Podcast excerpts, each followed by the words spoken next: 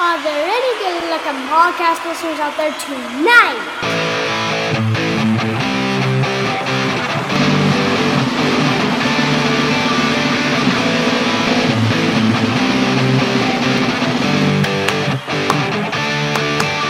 Soccer Noob, rockin' America.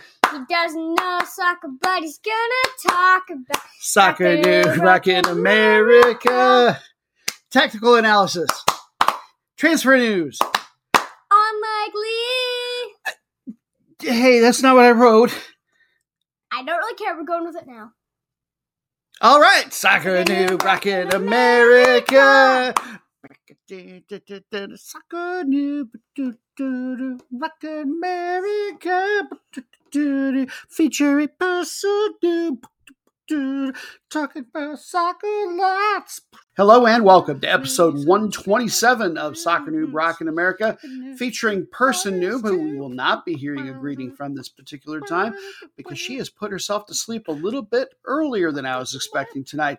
That works out just as well. This is going to be just a slightly abbreviated version of this particular show. The research is still there. We're going to do all of our usual mini-match previews. We're going to cut these a little bit shorter than you're used to hearing in a couple other little ways, but it's still going to be lots of fun. Most importantly, we're going to be doing match mini previews from all over the world, any country, any confederation, top flight leagues, big tournaments, big national teams. Nothing isn't on our radar. If I can use the double negative, we're going to be covering matches this particular week, covering from the 17th through the 23rd here in March. With no further ado, let's jump right in with March number 1. Nothing from Friday's slate of world matches was quite bright or shiny enough to catch Team Noob's attention, so we start in Major League Soccer on Saturday for match number 1. Here's the format. The top 9, that is an expansion from a year ago, teams from each of the two conferences will make the playoffs. In terms of international play, the two conference winners and the next best team overall in the aggregate standings between the two conferences will all earn berths into the CONCACAF Champions League. Those won't be the only U.S. teams to go, but those are the ones that will get berths from actual league play. Your matchup that we're going to look at, number 1 in the West, St. Louis City versus number 5 in the Western Conference, San Jose Earthquakes. It is way too early in the season to really be worrying about the table, but these are two teams that for different reasons we weren't expecting to be here at the top of the table. Hence the reason it's the most intriguing match in the league, in our opinion. You can catch it on Major League Soccer Pass on Apple TV if you've got it, and that is at 8:30 in the evening Eastern Time here in the States. St. Louis, if you don't know much about them, that is because they are brand spanking new, more or less, at least in Major League Soccer.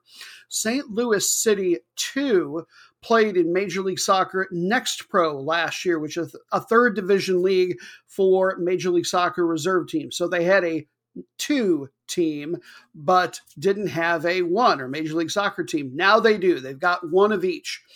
Last year, they won the regular season Western Conference in the Next Pro division, made it all the way to the playoff finals before succumbing to the Capybaras of Columbus. They had the number 1 offense going in the league, or rather they do this year so far very early on, 8 goals out of 3 games. Their defense is looking pretty average at best so far. They've given up 4 goals in the 3 games. Overall, the third best goal differential. Looking good so far for a brand new team. The best offensive player that they've got going is Joao Klaus, in my opinion. He is their Brazilian striker. He's been playing for teams like St. Truiden and Standard Liège over in Belgium, top-flight clubs, if not exactly title contenders, the last couple of years. And then tied for second-best assists on the year with 2 so far is Edward Lewin. He is from Germany, their attacking midfielder. So far, and again, it's awfully early to be looking at this, but using FotMob, the app that I like a great deal, he is currently the second-rated player in all of Major League Soccer. He's also got a goal on the year. He's an okay passer for a centrally located player. Great tackler. He comes over from, also ran in the Bundesliga in Germany, Hertha Berlin. They are perfect so far on the year, 3-0-0. And now your visitors, San Jose Earthquakes.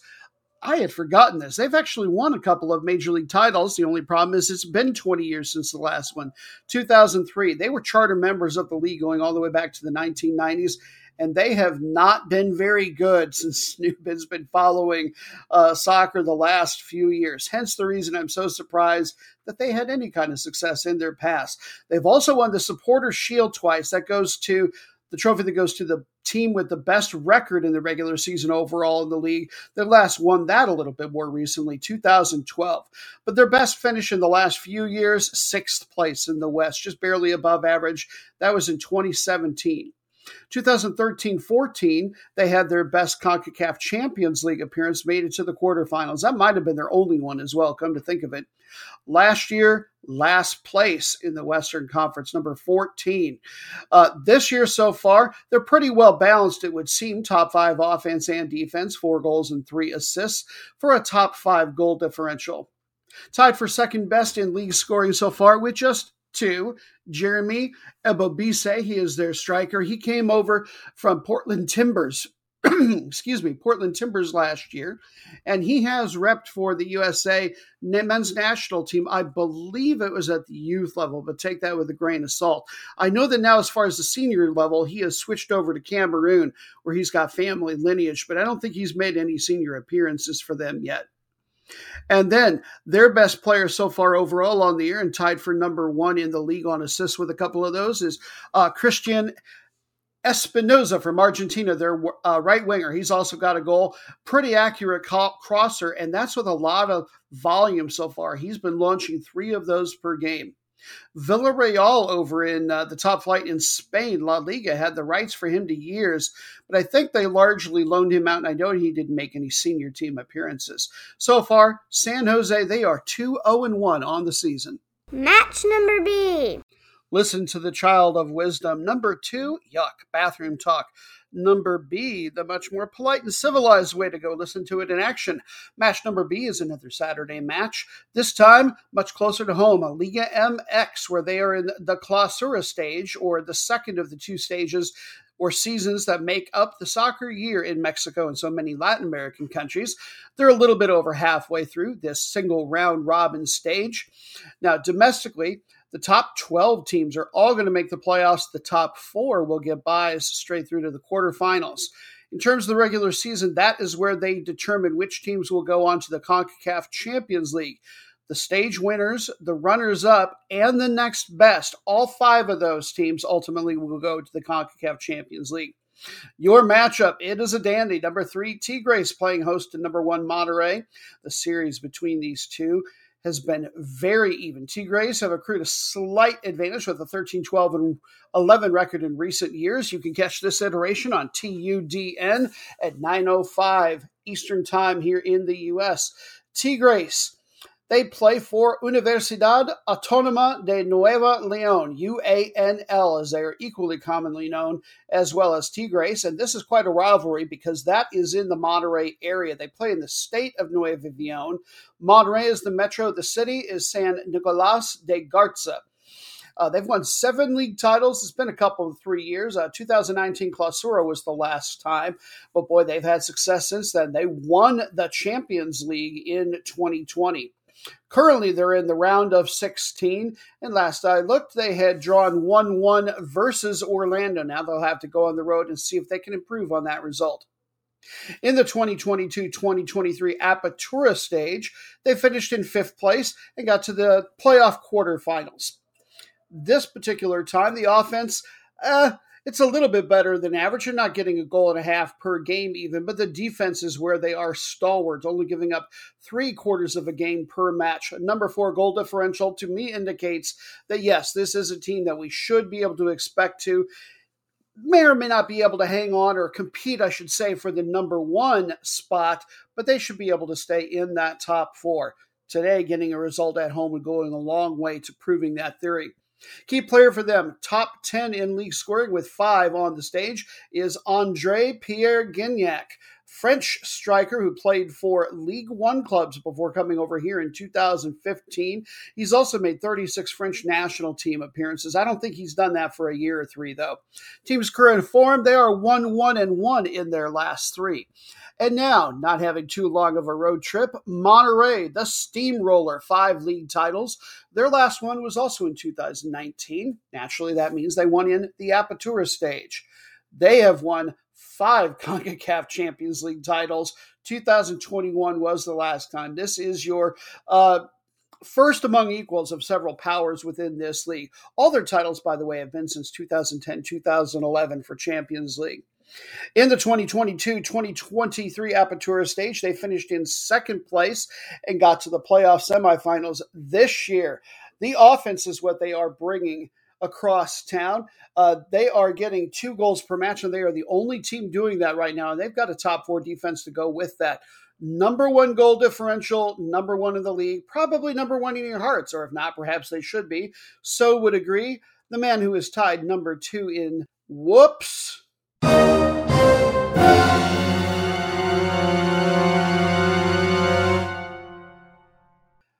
Oh, I lost my Couth card.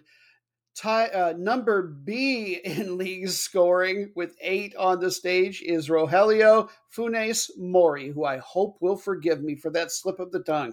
Their Argentinian forward. He's actually got a twin brother who plays defender for Liga MX side Cruz Azul. Makes me wonder if they just flipped a coin to see who was going to play on which side of the ball, and this way they could just practice one against the other constantly. He's got 17 men's national team appearances, by the way, to his credit as well.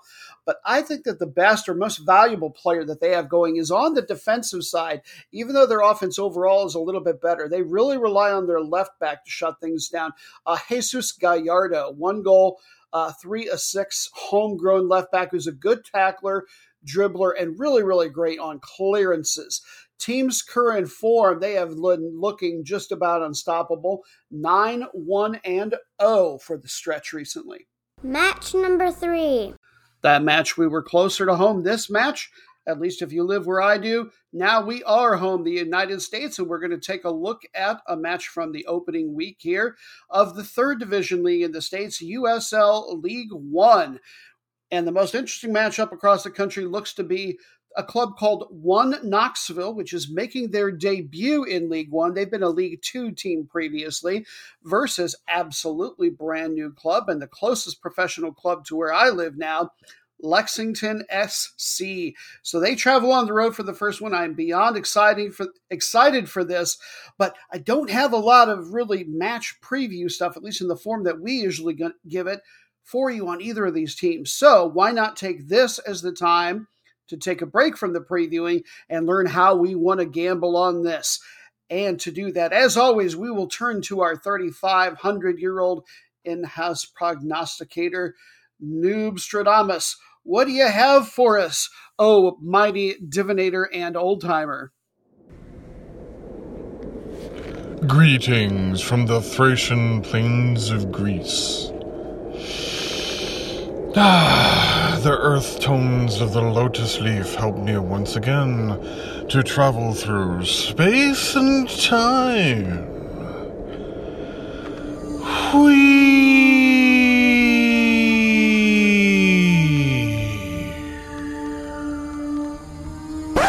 Noob, One Knoxville will score 1. I have seen, and I have spoken.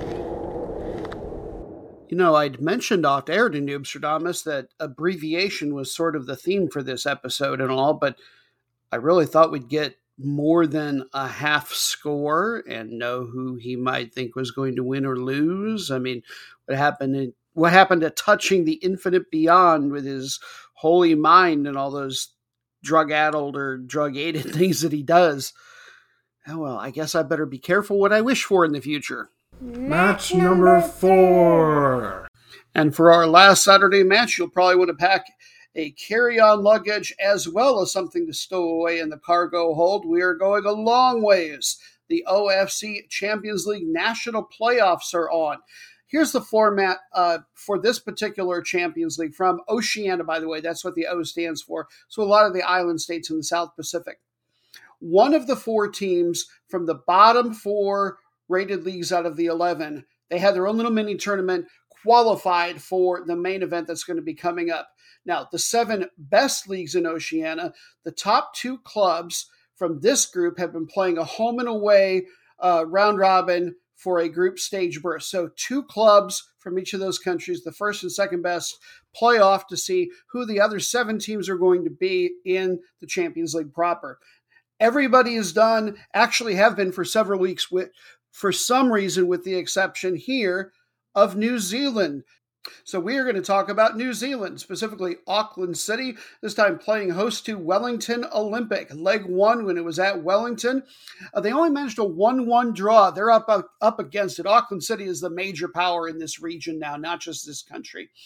Auckland City, they play out of Auckland, of course, but very specifically an interesting suburb called Sandringham, about 12,000 people there, but it is really culturally diverse, and in particular, you've got a large South Asian population. I don't know that the players on the team specifically reflect that same diversity or not, one way or the other, but that's kind of the makeup for the area that they represent.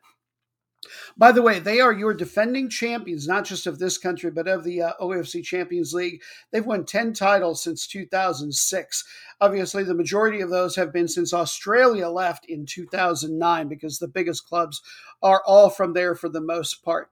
By the way, not just internationally, but super internationally, if you will, the FIFA Club World Cup, they actually finished in third place in 2014. I would not have guessed that a team had gotten nearly that far before from this region before doing my research. This year, they qualified as the 2022 New Zealand National League champions. The 2023 league hasn't started yet. The 2022 season, they start off in that country. All the teams play in three separate regional leagues. Auckland City won the Northern League by 11. Then a bunch of those teams, two or three from each of those regional leagues, move on to a championship phase.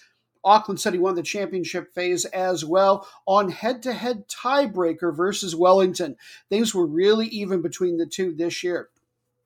In fact, Auckland City, to my surprise, only had the second-best offense, defense, and goal differential. It's actually Wellington that statistically are a little bit the better team. Key player to look for, top 10 in league scoring from the championship phase, Emiliano Tade, forward 35 years old. 2019, he played for an even bigger league in South Africa, played for Mamelodi Sundowns, one of the really great clubs from that country. Interesting history for him. He actually moved to New Zealand from where he's originally from because he was going to be a lawyer. And then somebody talked him into just, trying out for one of the teams, and he's been playing professional football ever since.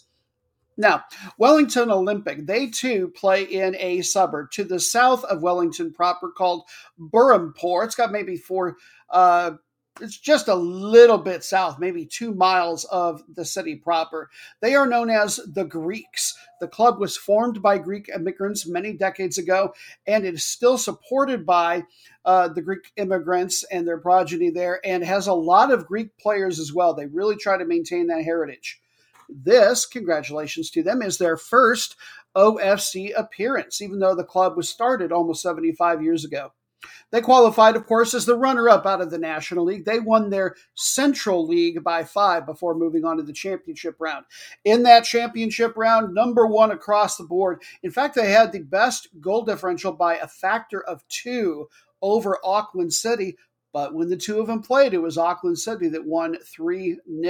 Key player to look for this side, one of those Greek gentlemen, although I believe he was born here in New Zealand, so Greek in heritage anyway. 9 goals on the championship phase for Gianni Bozokis. Match number 5. And now begins your Sunday with match number 5. We're off to do some minnow fishing in the FA Cup in England, which has reached its quarterfinal stage. And minnow watching, as usual, will mean that we are looking for the lowest sort of seeded team, if you will, left in this knockout bracketed tournament over in England. Where it started, just for those of you who were newer, teams from every level had ever entered at various stages, from the top level, of course, the Premier League, all the way down through the 10th level, where I believe probably all the teams are fully amateur. At this stage, we are left with, for the second week in a row, a team from the Tier 4 league called League 2, represented by Grimsby Town. They did not get the better of the figurative or literal coin flip, whichever way they do it, and they are traveling on the road this time to play a somewhat mediocre Premier League team, but a Premier League team nonetheless, Brighton and Hove Albion. But since we talked about Grimsby Town the last time we did the FA Cup, I think this is a nice point to take a break for Soccernoob Animal segment. But I'm recording very late. Soccernoob is not here, and as we know, this is the abbreviated version. She's actually asleep, like only about 5 feet behind me. She sleeps like the dead, so don't worry that I'm disturbing her too much. So I'll do the theme song, Aminals, Aminals from around the world and your face and other places. All right, so this is the segment where we always do some sort of endangered animal, but you know what? This is the abbreviated version. So for our animal segment, I will tell you about a tradition that I found out for Grimsby Town. They are known officially, I believe, as the Mariners, but they have sort of what look like Christian fishes, I think, but just like facing the opposite direction, perhaps, as part of their overall crest. And it turns out that fans of Grimsby Town love to carry to home and probably to away matches as well, very large inflatable fish. I don't know that they are a particular kind of fish. And if I did know, I have a feeling they wouldn't be endangered ones, or that would probably be the mascot. Good luck to them. We hope we get to talk some more about their inflatable fishes next time on Aminals, Aminals, Aminals from around the world on the abbreviated session. The kitten sounder, the felines, they are always demanding a recap of last week's matches with brevity. The Lord bless and keep them for it. Match number 1 was a Saturday match last week from Major League Soccer. Number 14 in the East, Charlotte took on number 4 in the East, Atlanta. Atlanta dropped the hammer, got an 0-3 win. Thiago Almada had an assist on the game-winning goal guy we said to look for. That moves Atlanta up to number 1 in the East and Charlotte down into last place. Match number B, opening matches from the USL Championship. We looked at Paso Locomotive hosting Sacramento FC, and it was the Republic of Sacramento getting a 0-1 win. Russell Cicerone, possible man of the match we said to look for, he had the game-winning goal. Match number 3, we went across the pond to the Czech Republic. We're in the first league. Number 1 Slavia Prague was taking on number B Viktoria Plzeň. It was Slavia getting a 2-1 win that knocked Plzeň down to number 3. Sunday match number 4 from the Premier League in Lebanon. Bear with me on this one. Last match of the season, number B Al Ansar versus number 1 Al Ahed, A-H-E-D. The result was a suspended match. Here's what happened. Fans started rioting after an equalizing goal was ruled to not count. Ansar had a 3-2 lead at the time, so it was the visitors who started rioting. Also, a fan got arrested who tried to enter the stadium with about 8 minutes left in the match. Apparently, that's a giant no-no, probably for safety, hooliganism, all that sort of thing. And then the rioting ended up continuing inside and outside the stadium. I read a couple different conflicting things shortly after the match was suspended. One source indicated that they were simply going to let the results stand. Another source addressed the entire match, but they didn't say what the end result was going to end up being. I can't believe that they'll let that count. But then again, I am a noob. What do I know? But here's why it's so important. These two teams, this was the last game of the season for them. And if they finish in a draw, it's actually number 3 Al Nejma that won their last game of the season that leapfrogs them both to win. So, for example, if they simply decide that both sides or fans of both sides were at fault here, they may simply not let any result happen and may not replay the game, in which case, congratulations Al Nejma. And remember, there's only one AFC Champions League berth on the line in this league. All right, got it, good. Match number 5 from Monday was from the FA Cup in Scotland. We had a couple of underdogs playing against one another, Tier 3 Falkirk versus Tier 2 Ayr United, and it was Falkirk getting the 2-1 win for Ayr United. Tipo Akinyemi, he opened the scoring in the game for Falkirk. Colin Wilson had the equalizing goal and penalty kick. These were their 2 stars. Tuesday, match number 6, UEFA's Champions League round of 16, second leg of the home and away 2-legged ties, was played between Porto and Inter Milan, and they played to a 0-0 draw, and that helped out Inter Milan because they won the first game 1-0 at their place, so they advanced to the next round on aggregate. Match number 7 from the Champions League here in CONCACAF round of 16, second leg between Austin FC and Violette out of Haiti that actually somehow got a 3-0 win versus the Major League Soccer side in the first leg of this when they played in the Dominican Republic. Austin won this particular game. Sebastian Driussi, their star, had a brace of goals, but those were the only goals they got. They won 2-0. That is not enough.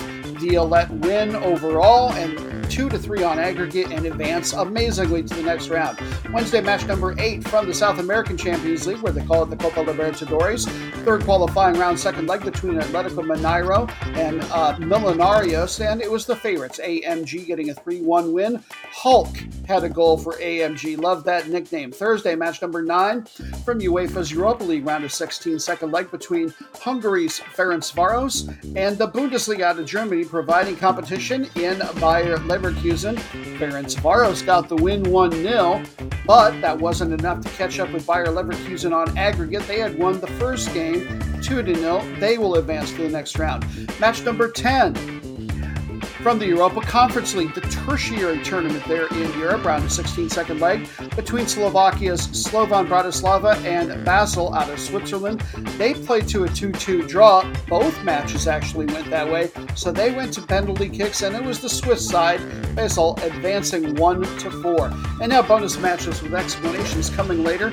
Your round of the week was a Sunday match from the National Division in Luxembourg between number 1 Swift Esperange and number 16 Etzella Edelbruck. They played to a 2-2 draw. Not so much of a rout after all, was it? You got it wrong, but that's okay. We forgive you and we love you. Thank you for voting in the polls. For Swift Esperange, Ryan Philippe had a goal. Guy was had to look for. No change in the table, despite the fact that there was kind of an upset there. Most meaningless match of the world was a Sunday match from Liga Portugal, where number 11 Rio Ave took on number 10 Gil Vicente, and it was Rio Ave getting a 2-1 win. The most meaningless player, or average statistically, for Rio Ave, their goalkeeper, Jonathan, he was the player of the match. He had 5 saves, including a save penalty kick. Good on him. That moves Rio Ave up to number 8 and drops Gil Vicente down to number 12. And then finally, the match of disappointed, a Saturday match from the Premier League in Mongolia. Number 10, Kangarin taking on number 9, Ulaanbaatar City. Appropriately, they played to a very disappointing 0-0 draw, although that was good enough to move Ulaanbaatar City up to number 8. That concludes your recap of last week's matches.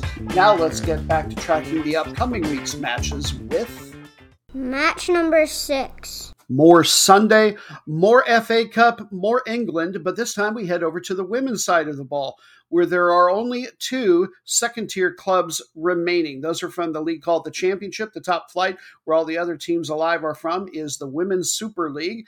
And your matchup is a team I'd never heard of before. Given that this is the abbreviated version, I didn't look up how to pronounce it. It's Lewes. Might be Lewis, not sure. But they are playing host to top-flight team Manchester United, and that's one of the 3 very, very good ones in the top flight.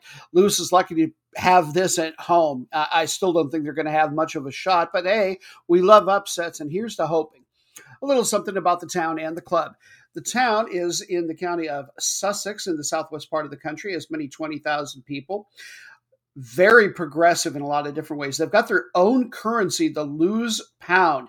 In part, it's a touristy thing, but they also really do use this all over their own small city there. It's supposed to help with self-sufficiency, both now and in the future, as regards to problems they see economically related to climate change and a possible phenomenon called peak oil. So here's to hoping that all works out for them, I suppose. I don't understand all of it. I'll let you go down your own rabbit hole to find out more on your Google's machine. The team, they are called the Rooks. And in 2017, they became the first professional or semi-professional club in England, or maybe anywhere, I'm not sure, to pay men's and women's players exactly the same. And yes, they do have a men's club. If you're not familiar with it, that's okay. Neither was I. Once again, they are all the way down in the 7th team, seventh tier, not even a league of national scope. So their women's side is having more success. They just got promoted to the 2nd division in 2018. Based on the league they're from, that means that they got to or had to enter at the 3rd of the 5 qualifying rounds. Last round, they beat Tier 4 Cardiff City 6-1. They have yet to play a team that is at their own level or higher within the league. Here in the 2022-23 league season, they're in 7th place. No thanks to their offense, though. They've got the worst one in the league. That's going to be a real problem with their step up in competition here. They don't even average a goal per match against other championship level teams. They do have a slightly above average offense, though. I'm not going to give you too much about Man United here, because the real reason that we're following them is for the minnow watching, and we will see on Sunday if the Manchester United giant shall be slain. Match number 7. Let's hop back across the pond for another Sunday match on the women's side of the ball once again. Liga MX Femenil, which just like their male counterparts, is in the Clausura part of the season. They are about halfway through the single round robin stage. No Women's CONCACAF Champions League yet in existence, but I believe this is going to be changing in the fairly near future. So they're not playing for any international berths, just the glory of getting into and hopefully winning their own domestic playoffs. The top 8 teams will make it into that. Your matchup, number B, Guadalajara Chivas versus number 1, Monterrey. Monterrey currently lead the Chivas by 2. The league is a pretty young one, so the series doesn't have a big record for either side yet, if you will. Monterrey have a 2-1-1 record the last couple of seasons. Guadalajara, they actually play out of the city, I presume, suburb of Zapopan in the northwest part of the metro. It is the number 2 size city, actually, in all of the state of Jalisco, having about 1.5 million. So I say suburb, but it really is kind of its own city. And yet it's an interesting one. 75% of the land there is actually still devoted to agriculture and livestock, but that said, that only accounts for something like 3% of the employment. The big industries there are stuff like they build parts for Jaguars, they do stuff for Coca-Cola, and those are big names, and that's had a big effect. This is the 2nd richest city in the country behind San Pedro Garza of Monterrey. The club was founded in 2016, same year that the league was. In the 2022-23 Apertura stage, they beat Monterrey for number 1 in the regular season by 1 point, and then they lost in the playoff semifinal. This stage, very well balanced, top 4 offense, top 3 defense, only giving up 2/3 of a goal on average per match. They've got a top 3 goal differential to go with that. Key player to look for with them, tied for number 5 in league scoring with 6 netted on the year, is Alicia Cervantes. She plays forward for them. She actually played for Monterrey between 2018 and 2020, and she has made 10 women's national team appearances since 2021. And she was the top first division scorer in the entire world in 2021. So looking even in a tough matchup like this for them, for the team to be helping Alicia add to that total of 6. She is a force to be reckoned with. Team's current form, they are one of just 3 undefeated teams, and they only have 1 draw on the year so far. And now Monterrey, they actually play out of the eastern suburb of Guadalupe, which has maybe about 700,000 in the city proper, but the overall major metro area just for them is about 4 million. They've won the league title 2 different times, most recently 2020, 2021, Clausura stage. They are sitting on a 28-1 goal differential. And yet, amazingly, neither they nor the team they're playing today are the one that's number 1 in goal differential in the entire league. It's a very top-heavy league so far.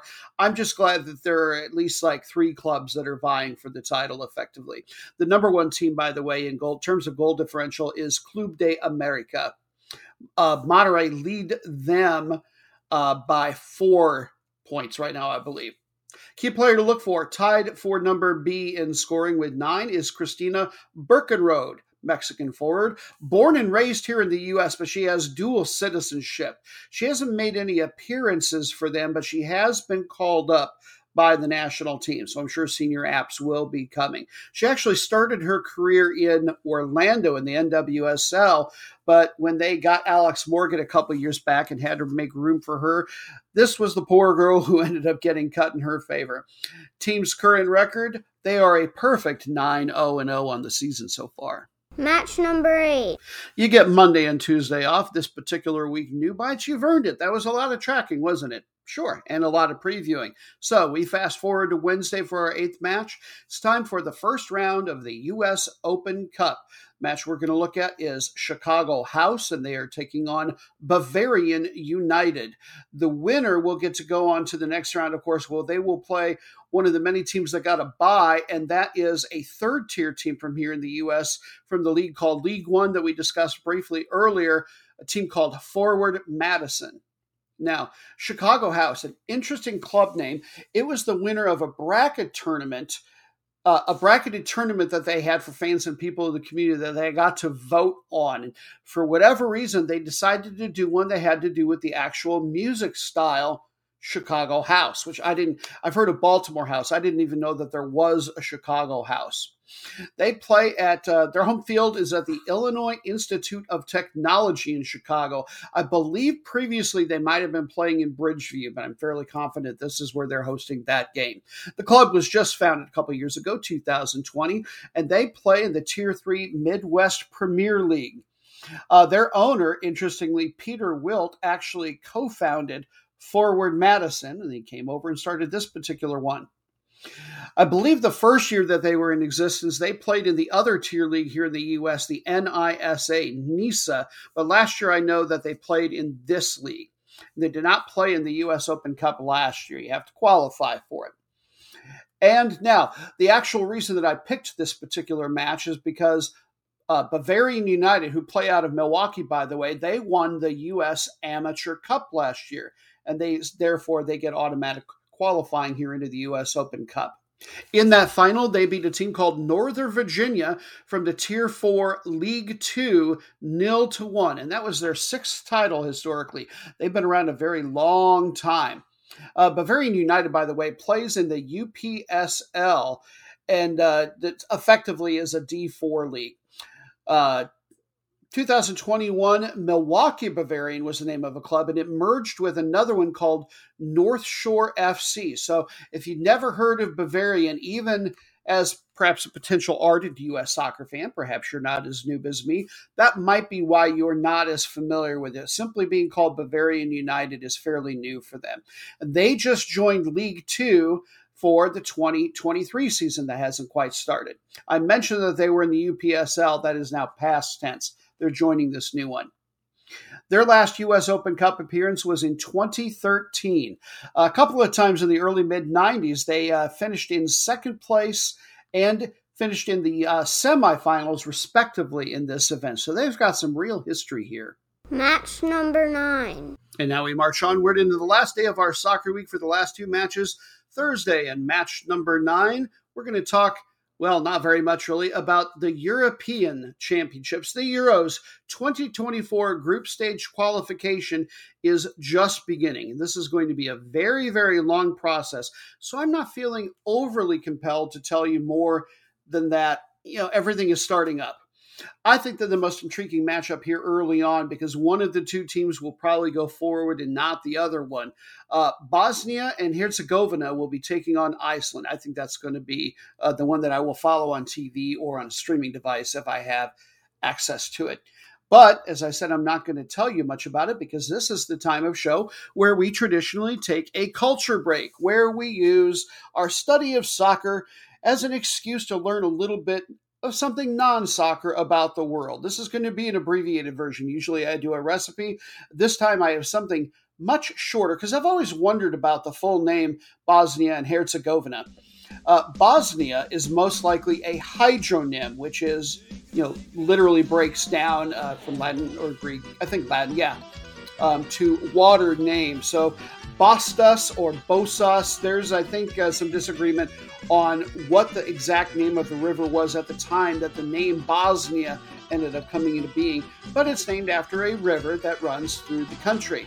And then on the other side, we have Herzegovina, which I might have mispronounced earlier, but I'm getting my emphasis on the right syllables this particular time. Herzegovina translates to Duke's land. A Herzog was or is the, I believe, Slavic word for a duke there, and then the rest of it means land. And then nobody is called a Herzegovinian or whatever other demonym you might be able to conjure up in your own imagination. Everyone from the country is just called Bosnian. And match number 10, we're done. Finally!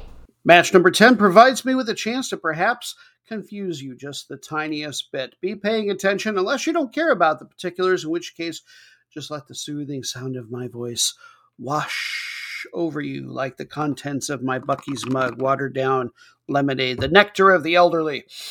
Our 10th match, CONCACAF Nations League. So right here, back to our own region once again. This tournament is a qualifier for the Gold Cup, which is the equivalent of like the Euros over in Europe. It is our Confederations or Continental Championship. Now, the Nations League is actually comprised of three different leagues, A, B, and C. And within each of those leagues, there are multiple groups. And no teams from any of the groups play any of the teams from any other group. Not just the league, but even the groups are self-contained.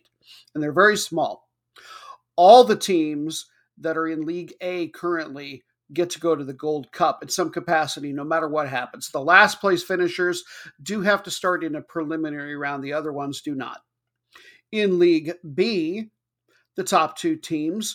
from that league go to the Gold Cup, and then not the other ones, not the other one or two from each group.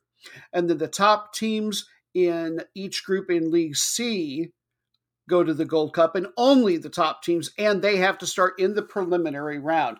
Now, in the last iteration of this particular event, there was promotion and relegation. If you won your group, that meant that you got to move up and somebody else was going to be coming down. That is on hold here for one particular season. The matchup that looked most fun to me was St. Martin versus St. Kitts and Nevis. They are in League C, the bottom one, and in Group B, not that the lettering really matters. There are three teams in this group, and they will play a home and away double round robin. Here's how the table looks right now, because this started a while back, but then they have long gaps in tournaments like this. Aruba and St. Kitts and Nevis are tied on 4 points, and then St. Martin have 2 points. So this is probably the tightest group going right now. But advantage to St. Kitts and Nevis, they have a match in hand on both these teams right now. These two, of course, have already played once, and when it was in St. Kitts and Nevis, they only managed a 1-1 draw there at their own place. This match won't actually be played in St. Martin, by the way. It'll be played in Anguilla. Now, St. Martin, let's talk about them first as the home team on paper anyway. They have a very interesting nickname. They are called the Saint Swallows. I'm not sure I quite understand the pairing. Pick one or the other. Either one would be fine. I've seen both of those mascots before. Now, St. Martin is actually a French territory. It is one half of this island duo of nations. The other one is St. Martin, which I believe is Dutch. But because they are a French overseas territory, this is not a FIFA member, but they do get to play in CONCACAF competitions, obviously. They are ranked just number 37 out of the 41 countries or territories within CONCACAF in terms of their national team. As you would guess, they've never qualified for the Gold Cup proper. In fact, back when the Caribbean Cup was a thing, they never even qualified for that event's group stage in 7 different tries. 2019-20, the last Nations League, they went 3-0-3 here against competition on their level. Right now, they are 0-2-1 and have only managed one goal, a 1-4 goal differential. I can't tell you a lot about the players on this team in terms of ability, but I can at least tell you that the most capped player they have, and he's got either 15 or 20, though I found conflicting sources, a gentleman named Yannick Belchassi or Belchase, and he plays forward for them. He plays forward for them and for a team called Limers in Anguilla. Teams scoring for him, they went 1-1-1 in friendlies this year. And now St. Kitts and Nevis, they are known as the Sugar Boys. Don't forget to spell it with a Z on the end, because so many of these smaller countries' clubs seem to be trapped in the 90s when it comes to their nomenclature, wherever they are in the world. They have never qualified for a World Cup. They've never qualified for a Gold Cup. They are ranked number 22 in CONCACAF, just a little bit below average, but the region's a bit top-heavy, as you might imagine. They're actually rated higher than several teams that are a full league up in League B, but they got relegated from the last time. So that's why they're down here. These would be my favorites to go on and win the group, even if they didn't have a match in hand. Their last Nations League, they went 1, 2, and 3. 1997 was their best ever international finish, I believe, in any competition. They finished in second place in the Caribbean Cup. In this particular event, they've just played 2 games so far, 1-1-0 with a 4-3 goal differential. They only trail Aruba by 1 on goal differential, in fact. Their most capped player, who does some time at center back and some in the midfield, is Gerard Williams, who plays for a club called TRAU, which is a Division II team in India. Yeah, so that's got to be, 4 or 5 connecting flights, I would think, to probably get to where he's playing, going back and forth. And he's done a lot of it if he's been over in India long, because he's earned 75 team caps since 2006. I wouldn't have even thought they'd played 75 international games over that time. I've got a couple USA connections with this team. They got a defender named Edric Nichols, who plays for college ball for the Tampa Spartans, which are a Division II team. And then they've also got another guy who plays midfielder for them named Raheem Somersault, who actually plays in League One here in the States for North Carolina FC. Team's current form of their last 3. Here in 2022, 1-1-1. That included a couple of Nation Leagues games, and a friendly. Bring forth the bonus matches! Thank you very much to everybody who takes the time to engage with us on Twitter. At the beginning of every single week, as Soccernoob USA, I put up polls with the candidate matches for you to vote on. You do so, and then the dreamy content gets manifest. It is delightful. The first bonus match is a first versus last place affair that we dramatically call the route of the week. Week. And you have selected a Saturday match from League 2 over in France. Yeah, the second division. 2 of the teams are going to get promoted up to League 1 at the end of their season. 4 of the 20 teams in this very large league will get relegated down to the Championnat National Tier 3 at the end of the year. The matchup, it's not quite a first versus last place matchup, but I want to give a little leeway for teams, or for leagues rather, that have so many teams. So, your matchup, number B, Bordeaux, versus number 19, second to last place, Nîmes. Bordeaux, they currently lead number 3, Sochaux, by just 1 for that second promotion spot up into League 1. On the other end of the table, Nîmes trailed number 15, Pau, P-A-U, by 4 points. And, of course, number 15 represents the lowest level they would have to climb to. That would be one of safety, where they would no longer be in the relegation zone. When the 2 teams played earlier this season, it was actually Nîmes protecting their home pitch with a 1-0 win. We're always looking for reasons in this match to see if there is any light, any hope for the team that is the serious underdog. But Nîmes are not going to be scared of this team at all, not with that victory in hand. And in fact, here in the last couple 3 seasons, they have a slight advantage in the overall record against Bordeaux, having accrued a 3-1-2 record. Now, Bordeaux, that is a city in the southwest part of the country, of maybe 500,000 in the city proper, about 1.5 million in the overall metro. We all know Bordeaux for its wine. It is one of the wine capitals of the world. But did you know, I did not, that it is also a very big place for the aeronautics industry, anything related to space and military tech. You know, that's quite a dichotomy, wine and those particular things. Even though they are in League 2, they are actually, because this is a team that yo-yos back and forth some with League 1, they're not ranked that far outside of the top 100 clubs in all of Europe. And just as a fun side note, I discovered that they have an affiliation, some kind of relationship, probably with young players, maybe some coaches training, with a pretty good Argentinian side called Newell's Old Boys. The club here was founded all the way back in 1881, and they were first founded as a club, talk about interesting dichotomies, as a club for gymnastics and shooting. Hopefully they kept those incredibly separate. because otherwise, yikes. Of course, you kind of want to keep shooting completely separate from any other sport, now that I think about it, for the most part, unless the other sport is called shooting back. This team has actually won 6 League One titles, and you don't have to go back that far in history to find when they last won one, 2008, 2009. That is their only one this century, though.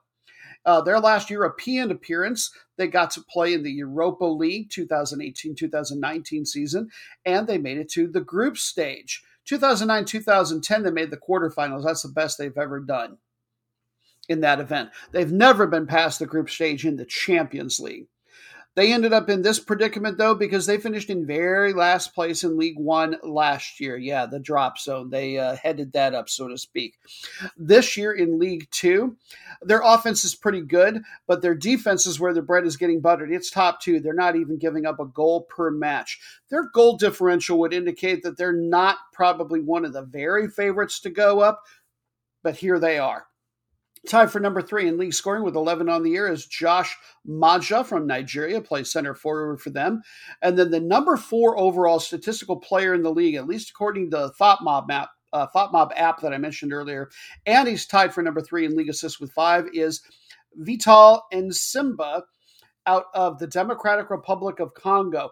He's listed as a left back, but I have a feeling he does some wing back action, gets up the field some. Would be hard to get those assists otherwise. Team's current form, they are unbeaten in their last 4, but their last 2 matches have both been draws, and they haven't gotten a clean sheet. Remember, I mentioned their bread and butter in their last 5. So maybe they're starting to slip just a little bit, and here they come, salivating Nîmes to take advantage.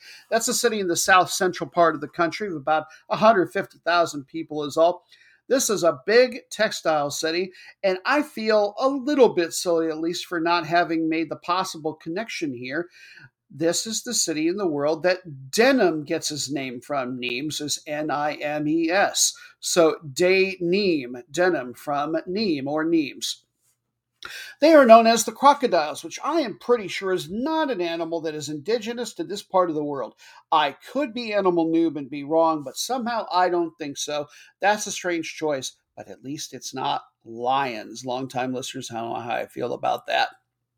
4 times this team has finished in second place in League One, and it's been a minute. 1972 was the last time. They also won the second division in 1950 and finished in second place in 2018. And when they did that, they got promoted up to League One for the first time since 1992. Last year in this league, they were pretty middle of the road, finished in 9th. This year, the offense actually is a fair bit above average. You're getting a little bit over 1 goal per match. It's not a super high-scoring league, but they've got the second-to-worst defense going in the league, and that puts their goal differential in the same place. I'm not sure that there is a ton of hope for this team, but boy, getting a point or even 3 points on the road this match would do a lot to proving me wrong. They do have a top 10 score that they can hang their head on. 10 goals on the year for Malik Chokon. Sorry, I should have practiced this one. Tchokounte, Choconte. He plays center forward for them, a Frenchman, 34-year-old veteran. Their best overall player, I believe, is probably Jens Jakob Thomasson, though, out of Denmark, a defensive midfielder for them.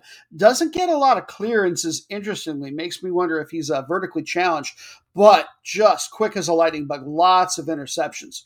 Quick as a lightning bug? Is that an expression? Well, it is now. Congratulations to me. He's a really good tackler and a very good passer and worth watching if you can find this one someplace like BeIN Sports. I know they do a lot of French football. Team's current form, they just won a match 2-0 versus number 8, Cuvée, which looks like Kevely if you've ever seen their seen that table, but is Cuvée if I'm getting the French right. That snapped a 3-match losing streak for them. Could you be the most meaningless match in the world? Yes, you could. You're so boring. Yeah, I was able to wake up the person noob just long enough for us to sing together a rip off that Prince song once again. Or it could be pre-recorded. You be the judge. In any event, you have selected a Saturday match from the African enclaved nation within South Africa of Lesotho. Yeah, cool little mountainous country, completely surrounded by the country of South Africa. Their Premier League is not even ranked within the CAF, which is the Continental Association for Africa. But that's not too unusual. They don't rank about 40% of the leagues there just because the teams don't get enough international play to make it worthwhile. That tells you a little bit probably about the teams in this league, especially given that it's such a small country. But hey, we love the high drama anywhere, although will we find it in the match of meaninglessness? Probably not. They're about 3/4 of the way through the season. Only the winner will get to go to the Champions League. 3 of the 16 teams will be relegated at the end of the year. Yes, in fact, a tiny little microstate like Lesotho does, in fact, have a second division. But 2 teams that don't have to worry about any of that business are number 7, Ligibatho. They are playing host to number 8, Machuca. Ligibatho, they trail number 1 Bantu by 15 points. They're not catching up. They lead Machuca by 7. There's a real gap between these two. They could almost have played 2 separate leagues, quite frankly. Machuca lead number 14, Mezzanod Swallows by 13 points, and that represents the best team that's still in the relegation zone. So, you know, they're not going to be playing in D2 next year. When the 2 teams played earlier this season, it was Ligibatho that got the road win 0-1. Don't have a lot for you about either of these teams. As you might imagine, Lesothan football information in droves was not too easy to find. I can tell you that the name probably doesn't mean this, unless it means workers' party or something. But I know in one of the local languages, Xhosa, X-H-O-S-A, it means it's a job, according to Google Translate. So it might be some sort of company or workers' team would be my best guess, if, in fact, that is the etymology. They play out of a town called Marija, which is about 20 miles south of the capital of Maseru, about 10,000 people. And it's a very important city within this little country. They nickname it the Wellspring of Learning. There's a really nice museum there that's very famous regionally, and it has a lot of the artifacts and documents for the entire country all right there. Last year, they finished in 7th place in this league. They've got the 6th best offense. It's not too bad. Their defense is a little bit better, and I think this is a team that will actually climb a couple of notches. They're only giving up a little bit more than a goal every other match on average. Team's current form, they just had a 2-match win streak snapped in a 2-1 loss at number B, LDF. And now, Machuca. In Xhosa, that means they are deaf. I am going to go out on a very, very girthy limb and say that that is not the etymology for the club name. There is another local language called Nyanja, in which I found it translated as alone. So I can sort of see a loose translation to it kind of being the opposite of United. They stand alone, you know, probably something along those lines. They actually play out of the capital city of Maseru proper. They won the 2nd division last year, so good on them for being good enough to be in the match, the most meaningless match, instead of the 3rd match, which we'll get to shortly. You'll see what I mean, newer listeners. Their defense is the real bugaboo this year. They're at number 13, giving up a full 1.5 goals per match in a league that isn't all that high scoring. They've got the number 12 goal differential. I do think that this team gets enough offense, you know, that they can stay well out of the relegation zone. They'd have a long ways to drop anyway. Team's current form, they're winless in their last 6, and they've lost 2 straight. And they've given up 2 or more goals in each of their last 4 matches. I have a feeling that they're not slipping so much as that's a product of that they have simply played teams from the top half of the league a little bit more lately. Oh, so appropriately, the 13th match for your final match of this in every podcast. And why not? Because this is the match of disappointment. And the cellar dwellers that you have voted for will, for some inexplicable reason, although I guess it's the schedule, will actually go to the trouble of playing on Tuesday They are from the Premier League of Sudan, the number 8 ranked league in all of Africa. No thanks to these egg suckers. We don't even have to worry about how many teams are going to get to go to Champions League or anywhere else. 3 of the 18 teams are going to get relegated, and these 2 are prime candidates, I assure you. They're over halfway through the season, and your worst team, number 18, Rabita Kosti, I found it 2 different ways, versus number 17, Al-Zoma Khartoum. Al-Zoma, they lead Rabita Kosti by 6 on goal differential. They are equally bad in terms of points actually earned in the table. And they trail number 15, Kober, by 5. So, you know, not the biggest mountain that they have to climb in terms of getting out of the drop zone, but it's still not looking really likely. They've had over a half a season to prove themselves, and they have not. All right, let's talk about Kosti first. The name Rabita means coming together, so this might be another one that is sort of like united. The city is Kosti. That's about 200 miles south of the capital city of Khartoum, largely famous for its big sugar refinery there that is easily the largest employer. The city, Kosti, if that doesn't necessarily sound African, it's because it's not. I had not realized till doing a little bit of research on this country that the Greeks, while they didn't exactly colonize it, they have had a huge influence on the country's history, especially in terms of economics. This city is named for a Greek merchant whose last name was Costas, with a K. So sort of interesting nomenclature that they haven't changed that over the years. I can't say for sure, but by all appearances, they were in the 2nd division last year. I believe that they won it. I know they've won it somewhat recently. This year, the defense is bad enough, but the offense is where they really are just putrid. They're barely getting over a goal not per match, but every other match on average. That is tied for the worst offense in the league, and they do, in fact, have the worst goal differential. And now for Al-Zoma or Al-Zuma, which I think it might be named for. I couldn't find much information at all about this particular team. I do know that there is an Al-Zuma as opposed to Al-Zoma. That is an archaeological site and village that's about 400 kilometers north of Khartoum. Whether or not they're actually named for that, I'm not sure. But given that letters and pronunciations change when you're Latinizing various things from any other non-Latin language, you can have letters get replaced or switched out like that. They too were not in Division 1 last year, so it's possible they won the second division.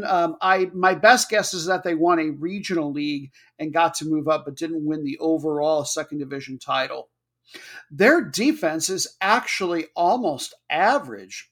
Tied for number 9 in that regard, giving up just over a goal per match. The offense is the problem. They're only tied for number 15 in that regard. And when you combine the 2, their goal differential ranks even worse. So I wouldn't bet money on this team getting relegated, truth be told, looking at those stats, but they're going to be flirting with the possibility for the remainder of the season. Team's current form, though, hey, they're trending the right direction, 1-2-0 with a 2-1 goal differential over that stretch. And despite it sounding like we're finishing on a little bit of a high note for them, doesn't matter. We are still going to dismiss them in our traditional fashion by heckling them away. Off with you now. It was bad. It was awful. I was terrible. Get them away. Hey, boo! Boo! And that's a wrap on Soccernoob Rock in America, featuring the sleepy one, Person Noob. Thank you very much to her for all of her pre-recorded efforts and everything she's provided over the course of the history of this show, of course, and for not snoring in the background here because she's in the same room. As well, thank you to he is known as the management for all of his editing and production wizardry, to Dan the Inferno, whose contributions remain on fire as always. And thank you to you for finding us. Very much appreciate your discovering and listening to us, and hope that you will be inclined to pass this along to your footy-minded friends. Until we can do it again in a few days, have yourselves, please, a fabulous footy week. Take care.